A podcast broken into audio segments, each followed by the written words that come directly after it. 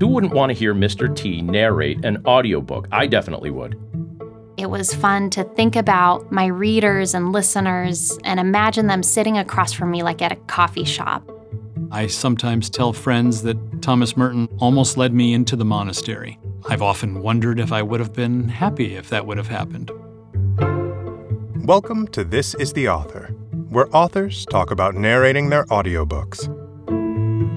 In this episode, meet Pastor John Stange, author Sarah J. Robinson, and author Jon M. Sweeney. Each of these authors has written books inspired by the relationship between faith and practice, especially during hard times. Listen in to hear their reflections on writing and on recording their audiobooks. Enjoy.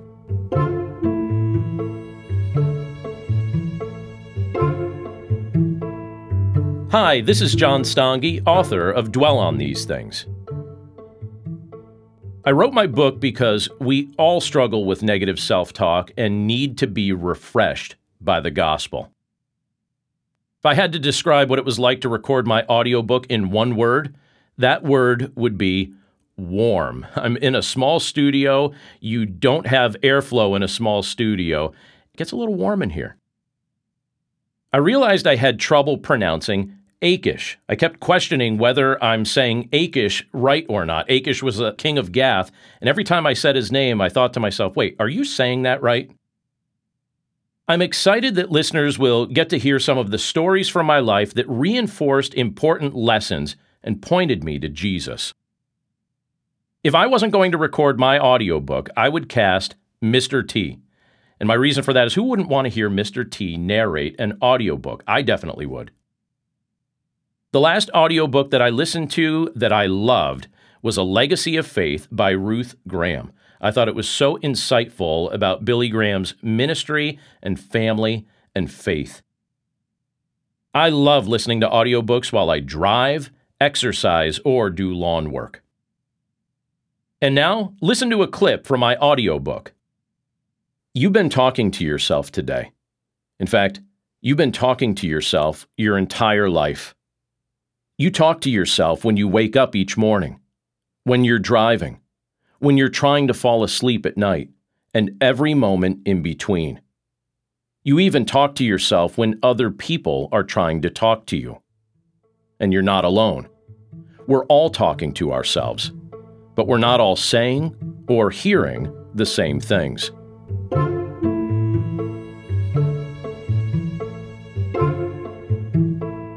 Hi, this is Sarah J. Robinson, author of I Love Jesus But I Want to Die Finding Hope in the Darkness of Depression. I wrote my book because for a long time there has been a lot of stigma and misunderstanding about mental illness and particularly depression and suicidal thoughts within the Christian faith community. There's a lot of bad teaching and hurtful ideas out there that keep people from getting the help they need and kept me from getting the help that I needed for a long time. So, I wrote this book to dispel a lot of those myths, to help people feel like they're not alone, and help them know that they're worth whatever it takes to get the help they need and get better. If I had to describe what it was like to record my audiobook in one word, that word would be fun. I was actually really surprised by how fun it was to be in the studio and to work with the team. I just really enjoyed the process. It was fun to think about my readers and listeners and imagine them sitting across from me, like at a coffee shop, and having a conversation about the book. So I just had a blast recording it. I realized I had trouble pronouncing not specific words, but more phrases where I used alliteration. I really love alliteration and use it a lot when I write, but I found myself stumbling over words, especially where I had multiple words that started with vowels in a row. And I would just get stuck on it and would be like, oh my gosh, this is so frustrating. But eventually we got it and it was all good. I'm proud that I was able to really connect emotionally with the manuscript in my narration. I'm really excited for listeners to hear not just my story and my words, but my heart. And hopefully, hear how much hope and encouragement and belief I have for them as they listen to it. If I wasn't going to record my audiobook, I would cast James Earl Jones. His voice is the best in the whole world. How could you not love listening to an audiobook read by James Earl Jones? The last audiobook that I listened to that I really, really loved was called Spoonbenders. I don't read fiction very often. It's kind of a rare treat for me. And it was this really fun story of this family that has some psychic powers, but the dad in the family is a con man. And so it's this story where you don't know where people are getting conned or if stuff is real. And it's a little edgy, but it's humor. And I just laughed so hard. My favorite place to listen to audiobooks is definitely in my car. I love driving, I love traveling when we're able to do that, and I just love settling in and listening to a good story or just learning while I'm out and about and driving. And now you can listen to a clip from my audiobook.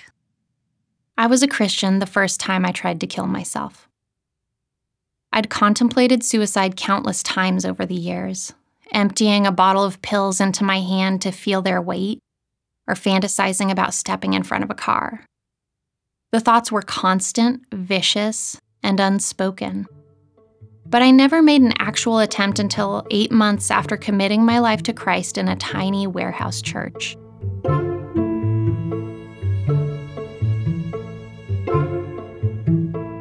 Hi, this is Jon M. Sweeney, author of Thomas Merton His Life, Teachings, and Spiritual Practices.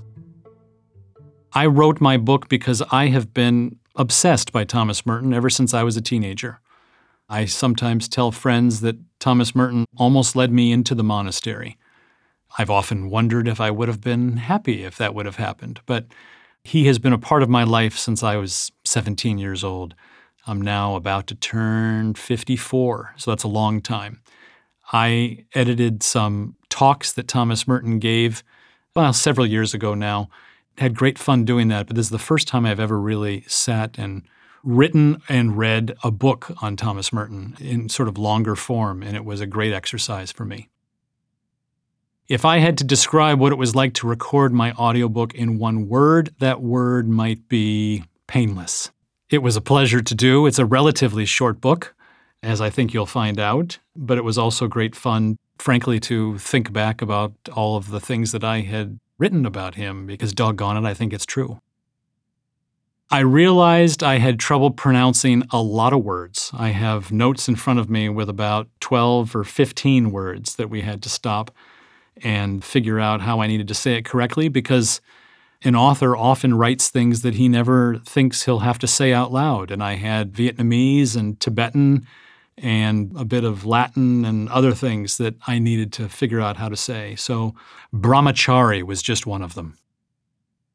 I'm proud that I was able to introduce Merton in a way that I hope is going to appeal to 21st century listeners who are unmoored from religious tradition, because I think that is the audience that is going to be really drawn to Thomas Merton in the future. If I wasn't going to record my audiobook myself, I would have cast Morgan Freeman because he's the voice of God. The last audiobook that I listened to that I loved was David Sedaris, The Best of Me. My favorite place to listen to audiobooks is not while working out. That's what my wife does. But instead, while lying in bed when I'm not ready yet to get up. And now, listen to a clip from my audiobook. We cannot rely on structures, Merton said in the final talk he gave. He was in Bangkok, Thailand, for a conference of monastics of Eastern and Western religious traditions. They were there to share spiritual practices and discuss concerns about where the world was headed. As monks and nuns, what could they do to help, and how should they relate to a turbulent world? It was 1968, one of the terrible years of the terrible 20th century.